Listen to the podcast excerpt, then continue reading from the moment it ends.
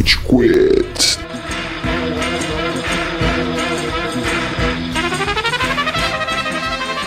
Fala galerinha do mal! Tá começando mais um episódio do Rage Quit, o podcast mais passivo-agressivo da podosfera brasileira. Meu nome é Estevam e hoje temos aqui o Amaral. Senhoras e senhores do júri, Saravá! Você pode ver quanto tempo a gente demora pra começar a gravar pela empolgação do Amaral. É, Hoje foi muito, tá? O meu humor tava ótimo, agora tá uma merda. Tudo culpa sua. Você escolheu essa porra desse software que não funciona, Ah, caralho. não. Ah, não. Eu vou ter que defender o Amaral aqui. Eu não vou nem. Vocês escolhem essas bosta aí pra gravar essas porra. Bando de cuzão do Vamos caralho. gravar em loco então, filha da puta. O Zé Pequeno é o Cello. Tomar no cu. Temos também o Góis. E aí, seus quarteirão com queijo? Hum, bateu fome agora. É, porque era essa a, a- o, o que ia evocar com essa frase. Sim, sim, eu tô fazendo propaganda do McDonald's aqui. Pensa vermelho e amarelo agora, Estevam. Vai te ajudar. E temos também uma convidada de honra que já participou de um episódio passado, que é a Ju. Fala, galerinha! Faltou do mal, baby. Faltou do mal. Falar que é a segunda vez, então aos poucos eu tô tomando esse lugar aqui, meu. Pode enquanto é tempo. Queria fazer um comentário que todas as merdas que o Thiago tá falando, eu tô escutando duas vezes. Então se vocês quiserem mutar às vezes ele se der, por favor, vai ser ótimo. Mutar o cello é sempre muito tentador na edição. Eu devo dizer que normalmente se alguém é mutado é ele, na dúvida. Isso aqui é o que eu falo pra eles. Toda vez que me mutam ou me quicam, eu vou voltar pior. Essa, essa nem é minha forma final, né? Eu sou, eu sou aquele meme do cara que tá com cinco cones de trânsito, tá ligado? Um em cada pé, um em cada braço na cabeça. Essa não é a minha forma final. Pergunta quantas vezes o, Amaral teve coragem de tirar o Cello. Todas. Ouvinte, se você soubesse o material bruto do podcast, como vai, nossa. Não, mas ele, ele me tira depois, ele não me tira na gravação. É que você não escuta mesmo, então não faz diferença. Exato. É Ai, por isso que eu também não escuto. Porque se eu começasse a escutar, eu ia começar a ficar muito irritado. Mas aqui a gente tem uma, uma quarta pessoa hoje que ouve o podcast, né, Ju? Porra, sim. Você conhece o procedimento, então eu vou te fazer perguntas de acordo com números. Você tá pronto? Pronto, vamos lá. Pode falar o número aí, Ju. Dois. Qual o melhor filme de adaptação de quadrinhos que você já viu, Ju? Eu gosto muito de Homem-Aranha, mas vale falar o do Homem-Aranha. O... Gente, me ajuda. O o? Homem-Aranha no Aranha Verso? É, vale, vale falar esse? Pô, claro que vale, mano. Esse é um dos melhores filmes que já fizeram. Não, não só de quadrinhos, inclusive. Eu gosto muito porque eles conseguiram fazer com que fosse uma pegada mais dinâmica no sentido não de, de filmagem em si, porque a Marvel já tem muito isso, né? Mas eu acho que no sentido de misturar a animação com a atuação e, e tudo isso, filmagem, eu acho que eles conseguiram mesclar muito bem. E a trilha também que eles conseguiram usar, cara, eu acho animal. Pra mim é um dos filmes de super-herói que eu fico mais focada e mais engajada em tentar ver tudo, assim. Tá vendo, Estevam? É, é essa a diferença de ter alguém que entende de cinema no podcast. Claro, claro. Agora a gente precisa achar alguém que entende de videogame também. Góis, pede, pede desculpa pra, pra- desculpa pra sua mãe por ter nascido agora. Outro número aí, Ju, pra passar minha vergonha aqui. Então vai 12. O que, que você acha do papel de violência no videogame? Já que a gente precisa de alguém que entenda de videogame aqui também. Ah, não, se vocês quiserem eu posso falar pelo que eu sei, mas não pelo que eu jogo. Pode falar, pode falar. Eu posso ser bem meio. meio... Olha só! Eu prevendo uma opinião impopular! Vamos que dá view, Ju. Não, Pode não, falar, eu tô pode falar. que assim, existem duas visões que eu tenho do GTA, por exemplo. Eu falo do GTA que eu tenho mais, porque meu irmão joga ainda, joga bastante, Uhum. porque eu, eu já vi muito GTA. Já da minha infância, que muita gente jogava. E assim, quando eu jogava GTA no sentido de ter alguém jogando e eu pegar o controle e começar a jogar, eu gostava de fazer as regras certinho, entendeu? Então eu gostava, eu gostava de dirigir certinho, fazer as coisas certinho, mas ao mesmo tempo eu tinha um negócio muito louco que, por exemplo, vai, vamos colocar uns 10 minutos de jogo. Quando eu batia 5 minutos, eu me transformava em outra Júlia. Eu queria meter tudo, tudo. Mas, tipo, nos primeiros 5 minutos eu era, tipo, a pessoa mais plena. Vinha a vovozinha, falava, ai, que lindo, maravilhoso. Legal. Cara, depois eu queria matar todo mundo. E aí, depois que o meu irmão começou a jogar, eu percebi que eu sou muito mais violenta quando eu tô com meu irmão. Meu irmão é a pior pessoa do GTA possível. Então, tipo, eu falo que era viol- violenta, mas quando eu tô com ele, cara, meu irmão ele entra no GTA, ele mete louco na- no primeiro segundo. Eu fico puta. Falo, porra, cara, tem que fazer o negócio certo, cara. Tem pega ali. Vira direito do caralho. E não, não, aí mata todo mundo. Mas enfim, tipo, eu acho muito da hora essa violência louca que tem. Porque depois de um tempo eu acho que todo mundo quer ficar violento no GTA, sabe? Mano, essa foi a melhor resposta que eu podia esperar de, de qualquer pergunta que, que eu já fiz. Pra mim, a gente fechava aqui, inclusive. Mas todo mundo é assim, né? Não, é maravilhoso, é. Pô, você descreveu a experiência de todo mundo com GTA. Foi como eu falei no episódio, eu nunca fiz uma missão no GTA seguindo a história. eu não sabia que tinha missão até gravar o episódio. Eu mesmo. Vai mais um então, Ju. 23, porque ele falou que eu ia escolher 22. Chupa, Cello. Uh, Watchmen. Alguém com uma pergunta de Watchmen aí? Eu, eu tenho uma pergunta de Watchmen. Se você tivesse que matar 10 mil pessoas pra salvar o mundo, Nossa, essa é boa. você fazia? 10 mil pessoas? Cello É, incluso. sim. Mas eu, eu escolho as pessoas? Não, não, Não. não. Vai Aleatório. tacar uma bomba na, na Paulista e 10 mil pessoas de São Paulo vão morrer. Mas, Mas em troca-? Mas não, calma aí, o que, que é salvar o mundo? É em troca o mundo é salvo. É, senão o mundo explode. Ah, porra, sim. É, Tchelo, você morreu. Infelizmente. Não, acontece. Vocês também. Acabou o Raid Quit. Obrigado, baby. Você acabou com o podcast, GG. Vocês não fariam isso real, sério? Só Eu eu? Eu Eu faria. não precisava nem salvar o mundo, Ju. Eu faria tem essa parte, né? Vamos falar sobre um clássico do cinema chamado Pulp Fiction. Mas antes, Amaral, onde a gente tá nas redes sociais? Puta que pariu, eu quero pedir uma salva de palmas pro Estevam aqui. Não, ele conseguiu dar o hint com a palavra. Mas muito bem que você perguntou, Estevam. Você encontra o Rage Quit nas principais plataformas de áudio, como Spotify, como Deezer, como Weezer, como iTunes Podcast. Você também encontra o Rage Quit no Facebook, no Twitter, no Instagram. Se você quer deixar uma mensagem, uma sugestão de pauta, mande um direct no Instagram com a sua doce mensagem que nós faremos questão de ler no episódio, levar em consideração a sua sugestão. Tem muitos episódios que vieram, que surgiram a partir de sugestões, então vá lá, mande sua mensagem. Boa, e quando o ouvinte pode ouvir, Góis? Toda quarta-feira, Estevam, assim que o sol brilhar tão forte quanto a maleta do Julius no final do filme, a gente vai soltar um episódio novinho pra você escutar lá em todas as plataformas de áudio que o Amaral falou. Então sigam lá a gente pra episódios semanais. Eu gostei da, do jeito que a referência foi colocada. Deu aquele, aquela calentada no coração. Vamos pra pauta? Tá na hora do pau!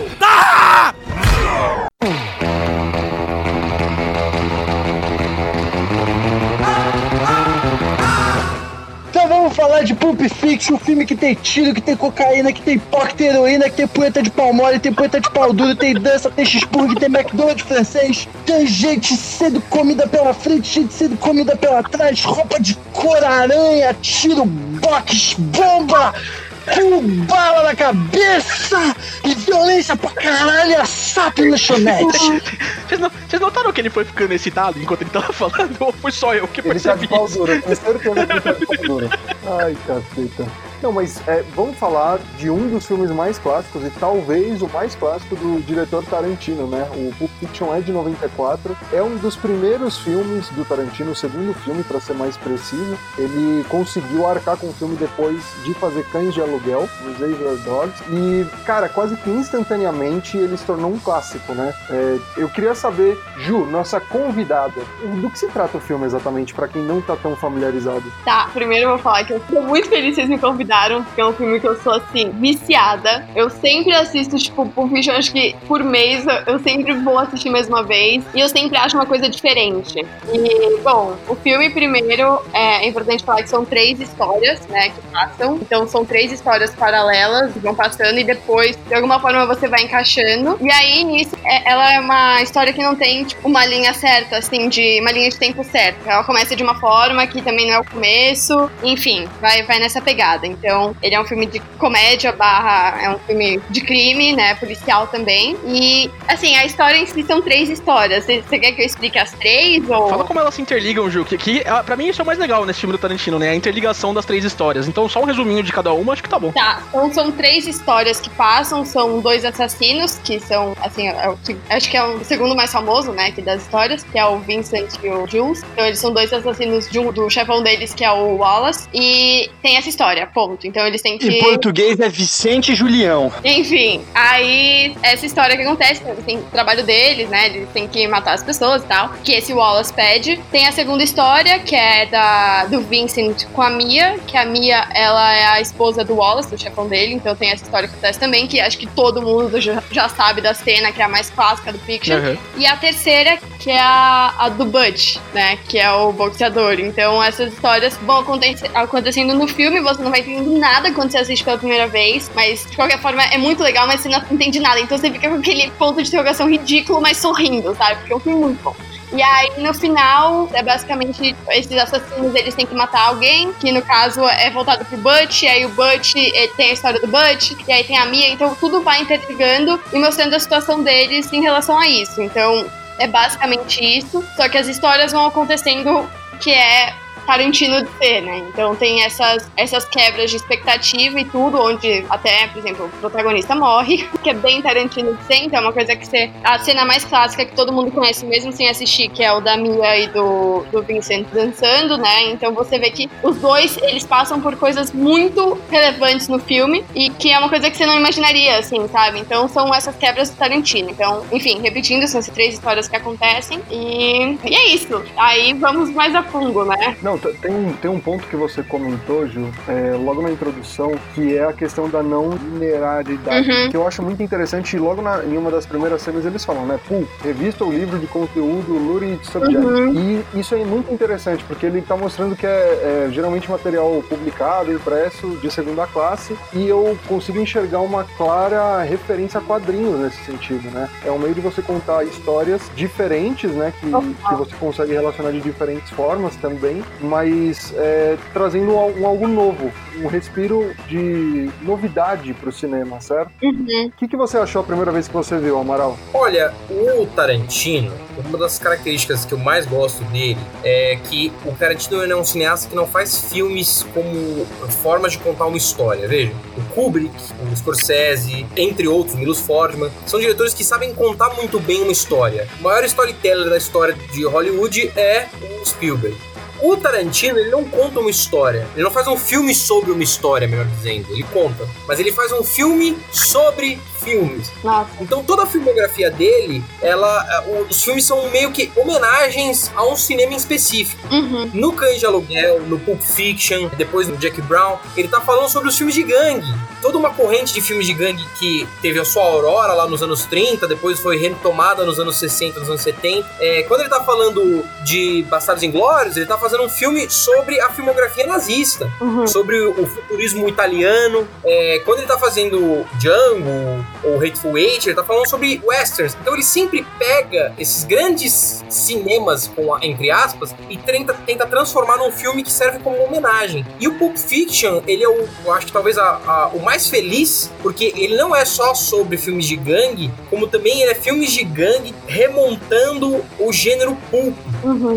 Essa segmentação em histórias, ela é pra realmente construir a ideia de que você tá lendo um folhetim. Você não tá vendo um, um filme qualquer, uma história linear. Você tá como se você estivesse indo à banca e comprando fascículos de um filme, é, que é um filme de máfia. Então, é, esse aspecto do Tarantino, a obra dele mais significativa talvez seja o Pulp Fiction, e o- sem contar o diálogo, que o diálogo dele nesse filme é, assim, nojento de bom, é acho. absurdo. Concordo. Eu acho que, assim, eu sou uma pessoa fissurada no Tarantino real. Eu amo muito esse homem. E casaria com ele, tá? Mas, Vamos correr atrás do prejuízo aí, Cello. mas o que o Amaral falou é muito real. Porque, assim, eu, Júlia, também concordo que Pulp Fiction, pra mim, é um dos filmes mais impactantes do Tarantino. Eu sou viciada nos outros e, pra mim, todos são impecáveis. Mas Pulp Fiction tem muito isso. Assim, o que o Estevão falou é que foi depois de Cães de Aluguel, foi uma época que o Tarantino tava quebradaço. Não tinha grana nenhuma. E ele apostou tudo no Pulp Fiction e, e ele literalmente só foi assim, sabe, com um real na, no bolso e fez Pulp Fiction. Tava quebradaço e fez. Cara, foi o melhor filme do Tarantino, na minha opinião. E isso do quadrinho, eu concordo muito, porque se você for ver o filme, ele é dividido em várias partes. Então ele divide, ele quebra uma hora e, a- e abre um, um novo capítulo, por exemplo, sabe? Ele tem o The Bunny Situation, ele vai vai quebrando e vai como, so, como se fossem várias mini historinhas dentro. E elas quebram. Isso é super quadrinho também, tem super essa pegada no Eu, eu já vi bastante gente falando que o, o Tarantino ele vai aprendendo mais ainda sobre fazer filmes com cada filme dele. É, tipo, uma escadinha assim. Os, os filmes deles, não assim necessariamente narrativa, essas coisas, mas vão ficando tecnicamente melhores a cada filme que ele faz. Aí eu ia perguntar se você concorda com isso. Meu, eu acho que sim. Por exemplo, Era Uma Vez em Hollywood, eu acho um filme incrível, maravilhoso, assim, contando com, não só com a atuação dos caras, mas tipo, o figurino, todo o visual, fotografia em si é maravilhosa, mas eu acho que o, o Tarantino tem uma essência que, independente da época, ele consegue produzir isso muito bem. Então, por mais que a gente ache que, por exemplo, o Era Uma Vez em Hollywood seja puta filme com uma puta produção, ele é. Mas se você for pegar o Pulp Fiction na época, cara, ele é impecável. Ele é impecável. Ele é maravilhoso. É um filme maravilhoso. Em, em relação à figurina, em relação à cenografia e tudo isso, ele é impecável. E eu tenho uma paixão louca pelo Tarantino no sentido dele ser ator também, sabe? Então eu acho que, por exemplo, ele, Nossa, cara! Eu, eu, eu, eu acho que os momentos que ele participa, assim, só são justificáveis porque ele é o diretor. Porque, porra, é muito. Ah, você não sabe. Tipo, eu li uma vez a história do Tarantino, tipo, eu vi um documentário. O sonho dele não era ser diretor, era ser ator. E, e o sonho dele ser ator e tal. E, tipo, tudo bem que a pegada do Tarantino é ser diretor e ponto final. Mas eu, eu acho que uma coisa que eu concordo muito que eu li, isso foi. Ai, quando que eu li? Isso faz muito tempo. Mas era uma pegada que, assim, diretor real é quando ele tá dentro do filme. O Tarantino, se eu for ver, ele tem a, a pegada que, assim, ele literalmente fala, ah, vai, poucas falas. No Fiction ele fala mais do que, por exemplo, o Cães de Aluguel, que não aparece nada. Mas ele tá dentro da peça, então ele consegue meio que consumir tudo que o ator tá sentindo naquele momento. Então ele entende meio que a visão do ator e a visão do diretor, por mais, sei lá, mínima que seja. E eu acho que isso é muito importante na visão de diretor, assim, sabe? Dele meio que tentar incorporar um pouco pra ver como tá a situação. Tipo, se você for ver ele no backstage, ele não é um diretor que fica sentado. É- isso é muito diferente no Tarantino. Ele é totalmente diferente dos diretores no sentido de ele não tá sentado falando o que vai acontecer. Por exemplo, o Kubrick era muito assim, ele ficava sentado e ele não fazia nada. Ele dava ali o roteiro e via os caras fazendo. Até porque, o, por exemplo, o Iluminado é um filme que os caras ficaram loucos. Todos os atores viraram, tipo, sei lá, retardados. Porque no sentido de era repetição, repetição, repetição, porque simplesmente o Kubrick ficava sentado falando, tá uma merda, volta, volta, volta. O Tarantino, cara, se for ver o Tarantino nos backstage das, das filmagens, ele tá fazendo a mesma coisa que os atores estão, sabe? Eu acho que isso a paixão dele por atuar, mesmo ele não sendo a melhor pessoa do mundo,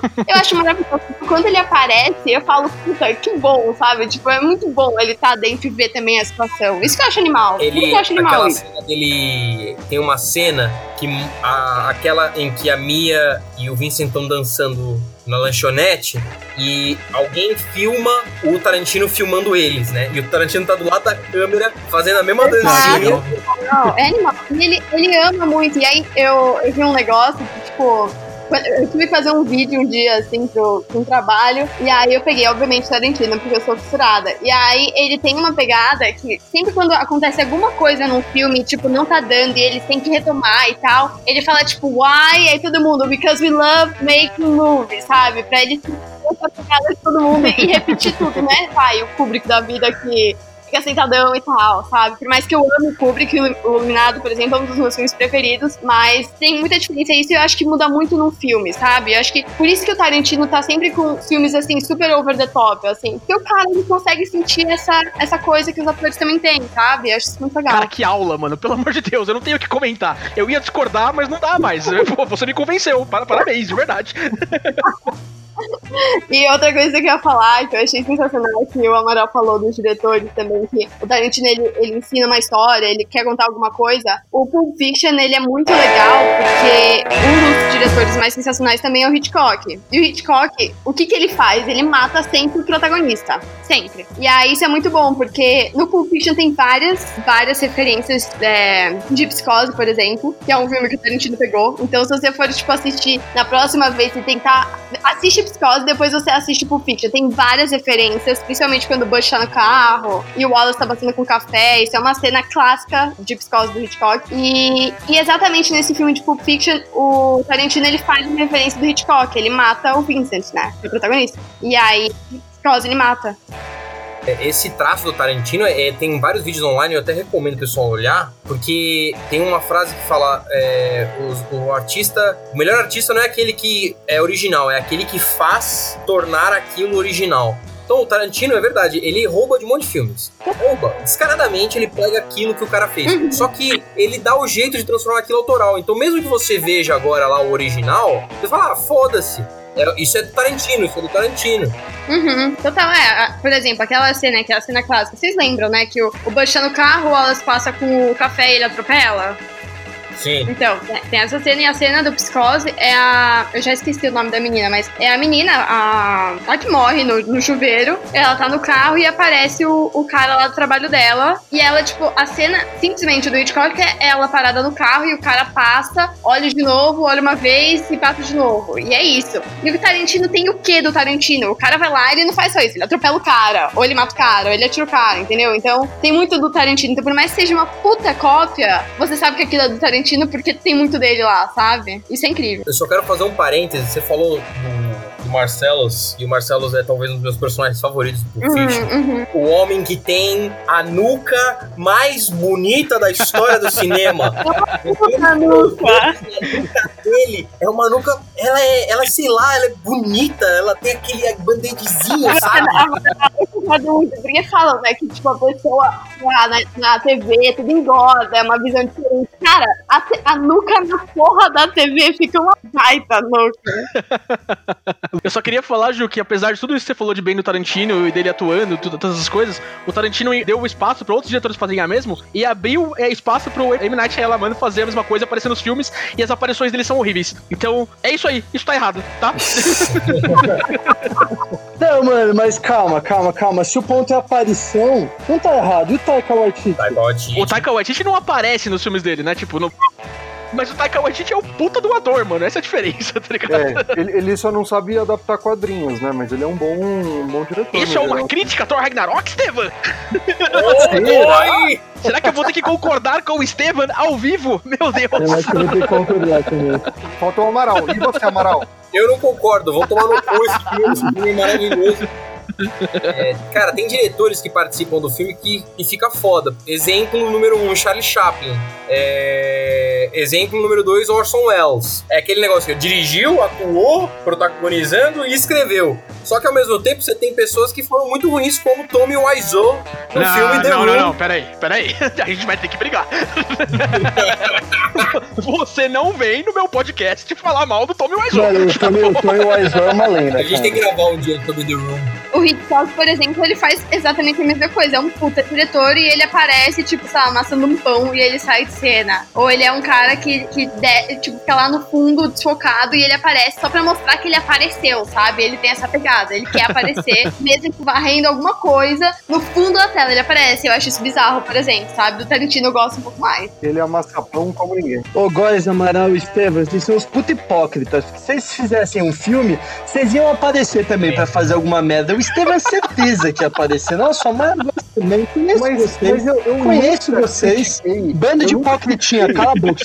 Cala a boca, Eu critiquei, eu hipocritinha. critiquei, mas você tem razão, eu sou hipócrita mesmo. Eu apareceria. Hum. Mano, o, o Peter Jackson aparece de, de Hobbit. Cara, dá maior trabalho fazer um filme. Você tem uma chance de tomar no cu tremenda.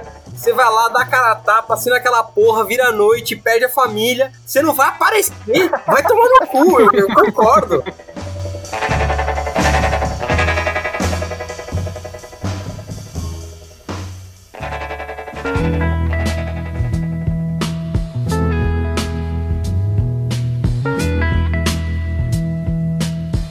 que a própria Ju comentou, porque assim, eu, eu concordo que no histórico do Tarantino, né, antes dele fazer curso de direção no Sundance Institute, ele, ele já tentava fazer alguns papéis pequenos como ator, e ele nunca conseguiu, mas eu acho que ele se sobressaiu com o roteiro. Quando ele fez, é, ele ajudou no Amor a Queima-Roupa, que é aquele True Romance, e aquele Assassinos por Natureza, que é um filmaço Natural Born Killers. Foi aí que ele se destacou e que ele conseguiu levantar uma grana. Antes disso, ele não tinha tido muito êxito profissional, né? Total, é verdade. Ah, ele, ele é foda. Não, sim. e- ele trabalhava como né, movie clerk, ele era aquele cara da, tipo, da Blockbuster, né? Sim. Então, enfim. Nossa, oh, tem várias fotos dele nessa época. Isso é incrível. Já viram as fotos dele trabalhando lá? Mano, é claramente o cara que eu não ia perguntar na Blockbuster sobre o cinema, porque ele parece muito doente.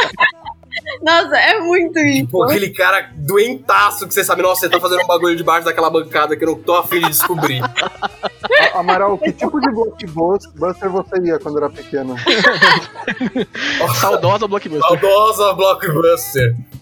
Você tem que separar as melhores cenas, as, as cenas que nós gostamos mais e que são as mais memoráveis. Se um filme é tão bom quanto as suas melhores cenas, Pulp Fiction é um filme do caralho, porque ele tem alguns momentos assim de mind blow, de puta que pariu, que porra que tá acontecendo. Nossa, totalmente. Eu acho, mas eu acho que assim, por exemplo, a cena da, da Mia e do Cine dançando, tipo, nunca vai ser uma das minhas cenas preferidas de Fiction, sabia? Nunca, nunca. Não é. Pra mim não é. Por mais que tenha tudo aquilo, aquela pegada de eles dançando, não, não, não, uma produção ali e tal. Eu não acho que, que é uma cena que pra mim deveria levar quando alguém fala Pulp Fiction ser a primeira que vem na cabeça, Eu sabe? vou ficar aqui quietinho, então, porque essa é a minha cena favorita.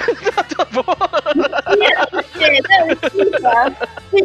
Vamos lá, fala. Quem que é a minha favorita? Vamos começar pelo gosto clichê, tá? Mentira. Vamos começar por mim. Quem você descarta, ouvinte? Pode pular uns 30 segundos aí, porque aparentemente a minha opinião tá valendo muito esse episódio. Não, mas é. Mano, eu gosto muito dessa cena, porque Pulp Fiction é um filme assim, tipo, o tempo todo ele é. Assim, tá ligado? Ele é, tipo, rápido, ele é elétrico, ele, ele exige que seja no filme, assim. E essa cena pra mim é um momento de respiro, cara. É um momento, assim, onde você, tipo, tá vendo um lado do Vincent, principalmente, e da, da Mia Wallace também, mas principalmente do Vincent, que, que eu não esperava ver de um segurança num capanga, de um personagem que geralmente é tratado como um coadjuvante, tá ligado? Tipo, geralmente o capanga, o segurança, ele não. Ele tá assim, ah, tipo, ah, ele apareceu ali, vai fazer o, tra- o trabalho do vilão, fazer o trabalho do, do- de quem ele tá protegendo, e é isso. Mas esse momento de vulnerabilidade, assim, no qual eles estão dançando, tô tentando ganhar um prêmio, tô tentando. tô, tô, tô no comendo uma lanchonete, e, e voltando também pra parte da conversa, na qual eles estão conversando, trocando uma ideia, assim, tipo, você sente um climinha ali rolando, alguma coisa, não sei o quê. Mas quando eles estão dançando, cara, esse momento, de, esse momento sensível, assim, esse momento no qual, tipo, o mundo de violência, assim, no pun intended, é, ele para pra, pra você dar uma oportunidade de dois personagens que não se conheciam há meia hora estarem dançando numa lanchonete, cara, pra mim é sensacional, mano. Isso aí é filmmaking. Pra mim é uma cena muito bonita e, e, tipo, cortar o ritmo do filme por, um- por uns minutos é, justifica isso pra mim. Eu, eu concordo muito Góis. Eu acho uma cena muito boa por isso, assim. Tipo, não é uma das minhas preferidas, mas eu acho muito boa. Obriga- Obrigado por pegar leve, Gil. Obrigado. Tem uma cena que, que eu tenho certeza que vai ressoar muito com o Amaral. Só de falar uma frase, ele, ele vai visualizar que é o Say like again, I dare you, I double dare you, motherfucker. Vai se fuder, puta que pariu, mano. Ia virando uma sustentação oral e fala, e isso pro juiz, mano. Nossa, vai se fuder, esse momento é muito mágico, Eu cara. sabia que ia ressoar com você, Amaral, eu tinha certeza. Cara, ele vai naquela toadinha, naquele monólogo, né? Tipo, todo o build-up dessa cena do caralho. Eles conversando sobre massagem nos pés, numa Porque boa. Tarantino, né? Essa é uma das minhas cenas preferidas, sabia? Cara, tem tudo pra isso. Eles trocando uma ideia tonta, eles entram na sala. Uhum, E, mano, a- as coisas vão se escalando de um jeito idiota. Eu gosto muito quando ele pergunta pro cara, mano, é, How does Marcellus Wallace looks like? Ah. Black. Aí ele pergunta assim, Does he look like a bitch? É muito bom, cara. E, e eu acho, essa pra mim é uma das cenas incríveis bem. E essa, a- quando eles estão entrando no prédio, começando no assunto do pé, eu acho incrível. Que eles começam assim no, no hall ali, de entrada do prédio, né? E aí o, o Jules ele solta aí. E aí eles começam um puta diálogo falando numa boa, assim, puta, mas por que, que você acha? E aí eles ficam falando, e aí passa o elevador, eles estão falando do pé e tal, eles estão andando pra matar o cara. E eles estão falando com bastante do pé e tal, tipo, e tá tranquilo, parece assim, sete horas da manhã, vou tomar café da manhã e tô conversando normal. Só que eles vão matar um cara, e são dois assassinos que estão falando numa boa. Eu acho essa cena incrível. Aí eles vão andando no, no corredor assim. Eu, acho- eu não, eu não faria. Não, mas eu faria, nananã. E eles ficam discutindo. Aí eles param no, na, na frente da porta, aí eles olham o relógio, eles falam que ainda tá meio cedo, né? Tipo, pra, pra começar. E eles voltam no assunto. É uma coisa magnífica, assim, sabe? E a, e a atuação deles, tipo, Samuel Jackson pra mim também é uma coisa impecável. Eu amo Ah, com certeza. Pelo amor de Deus. Não, melhor que todo mundo. É não. Eu, tipo, gente, a primeira jaqueta que eu fiz pra mim foi do Samuel Jackson na cena que ele tá com o refrigerante do Bicarruna, que pra mim é uma das minhas cenas preferidas. E aí, tipo, pra mim não tem nada igual Samuel Jackson falando sobre massagem no pé antes de matar alguém, sabe? Eu acho isso Esse tipo de diálogo virou um diálogo tarantinesco, né, Ju? Que as pessoas tentam copiar, assim, eles não estão em outros filmes daí pra frente, né? Tipo, essa coisa de você estar num assunto antes, assim, e, e tipo, um negócio que, que geralmente o personagem num storytelling mais restrito, assim, não, não, não estaria acontecendo, né? Total, e, e o que fizeram até com o Samuel Jackson. Qualquer filme que o Samuel Jackson entra, ele tem que falar motherfucker, sabe? I'm tired of these motherfucking snakes on my motherfucking plane. Exatamente. Quando o Nick Fury finge que morre no Capitão América Soldado Invernal, eles botam o, o versículo da Bíblia que ele, ele cita no, no, no Pulp Fiction, né? Na, na, na lápide. Cara, é, é incrível. O que ele fez com esse personagem é, mano, sensacional, velho. Não, e é muito, é muito justo, cara, porque o Samuel Jackson, antes de gravar Pulp Fiction, ele tinha feito Goodfellas. Uhum. E no Goodfellas ele fazia, tipo, um comparsa, um compincha mó nada a ver. Ele aparece em uma cena e matam ele. Nesse filme que ele pode ser o gangster B10, que tem um monólogo animal direto da Bíblia. Puta que pariu. O cara mostra... O engraçado é que ele quase ele não, não foi o Julius, né? Ele, o papel foi escrito pra ele. Só que o outro cara, o outro gangster, é, teve outro ator que fez o teste pra Julius e foi tão bem que o Tarantino tá pensou em dar pro outro. Ele tá no filme, né? O cara que é seu. Sim, ele é o outro comparsa do Wallace. Exato, mesmo. É, isso mesmo. Eu não lembro o nome dele, mas sei que ele tá também. E uma outra cena que eu acho que a Moral vai concordar comigo também é a cena que eles estão com o único cara que ficou naquele, naquele prédio lá, o Marcos, acha. E aí tá no carro e eles estão indo levar pro Wallace, né? Tá o Jules e o, o Vincent e o cara atrás. Ah, é Marvin, é Marvin. É Marvin? Quem que é Marcos? Então? Menor ideia, mas eu tenho certeza que. Porque ele grita: You shot Marvin in the face, man! É incrível. E tipo, o Vincent tá na boca com um cara do nada. Aí ele atira. Aí o, o Samuel Jackson fala: Que merda você fez? Ele, porra, você passou por uma lombada, eu atirei, sabe? E ele mata o cara. E, e aí então começa toda a situação do, do carro imundo de sangue. O que, que eles vão fazer? E aí o Samuel Jackson, tipo, louco, porque ele tava no, no claro, no meio da rua, aquele carro ensanguentado com o cara morto. E aí começa. Aí, aí é, é a cena que aparece Tarantino, né? Depois. Mas, gente, Uhum. essa pra mim é a cena animal, assim, eu passo mal. E é uma das minhas cenas preferidas também do Fiction, tipo, de longe. Pô, Não, é, é do caralho. E o inconveniente da cena é que não é que o cara morreu, é que ele sujou o carro, né? O cara do John Travolta nessa cena virou meme, né? Nas idas dos memes de 2015 e 14 lá, era o John Travolta olhando assim, então, pra, pra, pra trás do carro. Outra cena que virou meme é ele, é ele vasculhando a casa da sim, Mia, é. né? E Esse é, mais- esse é mais recente. Nossa, essa cena, essa cena é do caralho, velho. Dele andando, tipo, tocando aquela música Son of a Preacher, Preacher Man, Uhum. ela olhando ele na câmera. Nossa, que- aquela cena é toda redondinha. Ela não é. Não acontece nada de impactante, mas ela. Cara, o shot da casa é, é muito, muito foda. Eu ia falar que, que, que você falou antes, que o Amaral falou que o, o caso não era nem da pessoa morta no carro, né? Que aí é o que abre o outro capítulo do filme, que é o The Bonnie Situation. A, a Bonnie, ela é a mulher do Tarantino no filme, né? E aí chama The Bonnie. Isso é muito legal do filme, que chama The Bonnie Situation porque a mulher do Tarantino vai chegar na casa dele e eles têm que limpar o carro. Tipo, é essa situação. O carro tá ensanguenta- ensanguentado, ponto final, eles têm que lidar com isso e limpar o carro. Tem um cara morto no porta-malas e, tipo, não é nada, sabe? E the Bonnie situation é que a mulher vai chegar e não pode despistar nada porque o carro está ensanguentado. Isso é animal. Meu, tem, tem uma cena que vocês não comentaram que pra mim também é uma das favoritas, que, que eu acho que vocês vão, vão relacionar também. É aquela cena em que o Butch, ele vai escolher uma arma pra salvar o Marcellus, né? E aí ele, ele, ele vai Ele vai- passando de arma em arma, olhando, pegando, até que ele chega na, numa fucking katana, tá ligado? Animal. Puta, essa, essa cena é do caralho, é muito bom, tá? É divertida, ao mesmo tempo que é, é bizarra, tá ligado? Bizarro, eu, eu mas é gosto animal. muito da Tio Butch, depois que eles fazem toda a merda, né? Tira no saco do cara, o Butch vira pro, pro maluco e fala: ah, Are we cool? Daí ele, What do you mean? Like, me and you, are we, we cool? Daí ele para: Yeah, we cool. You're gonna leave this town. There is no way, É, ok? E ele ainda tem a frase mais legal do filme, velho. é Nessa, nesse momento que o Tchelo falou. Que é I'm gonna get medieval on your ass. é verdade. Essa frase que, pro ouvinte que não tem a delícia de conviver com o Amaral, virou uma catchphrase dele. Não, mas ele fala, ele não fala, ele fala, ele fala There is no Uber, ele fala, but yeah, cool. Daí ele fala que legal, tipo, sai da cidade, nunca mais volta, se eu te ver por aqui, blá blá blá blá blá blá blá blá. Cara, ninguém falou da cena do relógio, velho. Puta que pariu, esse momento é muito foda. Eu acho que é o, é, é o que justifica toda, toda, todo o conto do relógio, mano. Todo o negócio do Butch. É o Christopher Walken contando pra uma criança que o pai dela veio do Vietnã com O relógio enfiado no o relógio enfiado no cu e que ele passou por um cara com o relógio ele passou, tipo, é muito idiota, velho. Como, como é Five Long Years?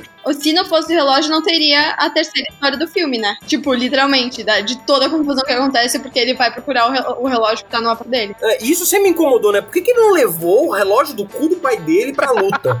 Eu acho que manteve a velocidade dele. É tão especial. O relógio do cu do pai dele.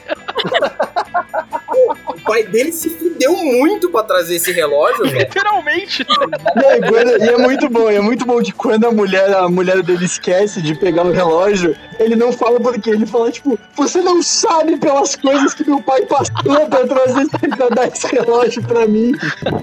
Eu não consigo começar a te explicar merda.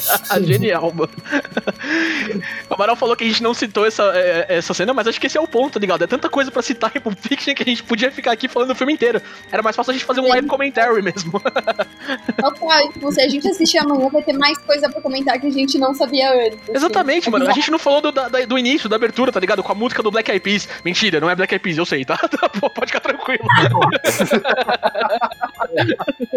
Um- Uma curiosidade sobre o início do filme, eh, tem a cena deles conversando, do, do Pumpkin e da Bunny conversando lá no, no- na cafeteria, né? E dá pra você ver o Vincent saindo, Sim, sim. remontando a cena que no final do filme vai acontecer. É muito É animal, foda. Tipo, é tudo muito pensado, assim. Quando você assiste pela primeira vez, você- você fala, não entendi, não entendi. E você fica tipo, não entendeu? Aí você quer assistir de novo porque, porra, não entendi nada. Depois, a segunda vez, você fala, puta merda, faz tudo muito sentido. A cena final é incrível, né? Porque é aquela coisa, tipo, Tarantino não é que ele, que nem tem vários filmes que começam pelo, pelo fim e depois termina ok. Não, cara, quando termina o filme começando pelo fim de novo, né? Tipo, terminando pelo começo, no caso, é porque tem que encaixar de alguma forma pra você meio entender, sabe? Pra depois você tentar, tipo, pensar direito e relacionar as coisas. Porque se não fosse assim que, que, que o Danilo tivesse feito, a gente não entenderia nada real, assim, também. Ju, fa- faz diferença o que tem na maleta? Cara, pelo todo filme não tem nada. Até por isso que quando, quando termina, você fala, tipo, era isso? Tipo, sabe, quando você assiste normal, você fala, puta, era isso? Você fala, não, tudo bem que Tarantino tem tudo isso do filme e, e não é o motivo, né? Quem assiste meio que vai sem querer ir a fundo do filme vai achar e vai falar, puta, era isso, e esse é o final do filme, ponto final. Mas não, o, tipo, o Tarantino não quer que esse seja o final do filme. O final do filme é todo o filme, entendeu? Uhum. Tipo, tem clima toda hora, então. Vocês sabem, vocês sabem o que tinha na O maleta? peão do Inception. Não. Tinha a discografia completa do Cello Cast, tava disponível na maleta. Quem abrisse ia ter acesso restrito às gravações.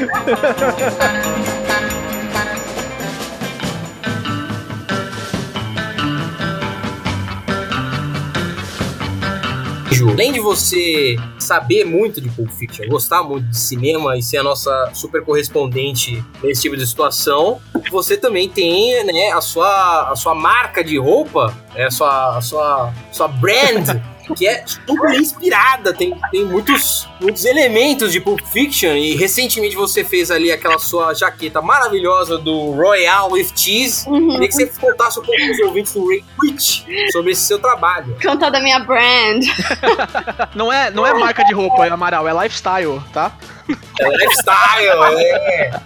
Enfim, como eu falei no meio do, do podcast, eu citei que a primeira jaqueta que eu fiz foi do Samuel Jackson. Então, eu quando eu comecei tudo isso foi porque tinha uma jaqueta meio que eu não usava em casa e eu falei, putz, vou fazer ela ser usada. E aí, como o Pulp é um dos meus filmes preferidos, eu, eu falei assim, putz, acho que vou desenhar o Samuel Jackson nela. Por quê? Porque sim, ponto final. Aí eu desenhei o Samuel Jackson e, enfim, fiz, desenhei com tinta e tal, customizei a jaqueta. E aí meio que começou a seguir, porque quando eu usava na rua as pessoas perguntavam e tal, e eu falei, putz, vou fazer algo voltado a isso. Eu gosto tanto de customizar, gosto tanto de cinema, vou começar essa pegada. Aí eu abri o Instagram e o que, que eu faço? Eu faço jaquetas ou roupas, enfim, customizadas, e eu tenho essa pegada do cinema. Então tem muita gente que, eu, obviamente, eu construí meio que isso, porque tudo que eu fazia no começo era voltado à cultura pop em geral. Eu já fiz várias fiction, por exemplo, mas passo bastante por mim, assim, sabe? E aí foi aí que começou. E aí a galera que também curte cinema começou a entrar e viu e começou a pedir. Então é uma marca de jaquetas e roupas customizadas, chama Outro Jacket, mas é porque eu comecei com jaqueta. Essa do Royal Ortiz eu fiz de moletom, então meio que varia nesse sentido. E é tudo voltado a cinema, então muita gente me pede voltado a algum diretor específico, algum filme específico, alguma fala de algum filme de algum autor. E é isso, e é totalmente tipo customizado, você pede o que você quiser e eu faço. Gente, também se alguém não tem uma ideia, eu ajudo a fazer. E é arroba outro jacket. E é isso. Então você ouvinte do Rage Quit que gosta de cinema e gosta de boas roupas, vá lá no arroba Old Cool Jacket. Confira essa maravilhosa marca da nossa querida Ju e dê uma olhada, faça seu pedido. Eu, por exemplo, estou já encomendando a minha jaqueta do I'm Gonna Get Medieval on Your Ass com a imagem da nuca do Marcelo Wallace. E não é brincadeira, não, nem é merchan. Eu realmente quero e vou pedir. É isso aí, gente. A, gente. a gente chama a Ju, a gente gosta muito dela, até por ela botar um pouco de noção na, na, na cara do nosso cello aqui, né? Ou tentar, pelo menos. Mas não, não é só por isso, não, cara. Acompanha lá o Old Cool Jacket, porque o trabalho da Ju é sensacional. É, eu vou falar que falaram que se você gostar de roupa boa, vai atrás do Cool Jacket. Se você gostar de roupa ruim, você é um puta de idiota. Eu posso gostar de roupa boa, vai atrás da Cool Jacket, caralho. Marketing agressivo esse, muito bom. Quatro anos de faculdade pra isso, né, brother? Diploma tinha que servir pra alguma coisa. Meu Deus. É isso aí, gente, ó. Como vocês devem ficar, ter, ter ficado sabendo já, as interações agora estão concentradas no nosso perfil do Rage Quit no Instagram, Rage Quit BR. Toda sexta-feira a gente tá postando um videozinho com as nossas interações lá, lá pra você se marcar, marcar seus amigos, pra ver é, o que você achou do nosso último episódio, algumas mais coisinhas que a gente fala por lá. É, entre na página lá que você pega a parte de interações agora, fechou? Aqui no podcast é isso por essa semana, gente. Então até semana que vem. Falou, galera. Valeu, gente. Um beijo e um queijo.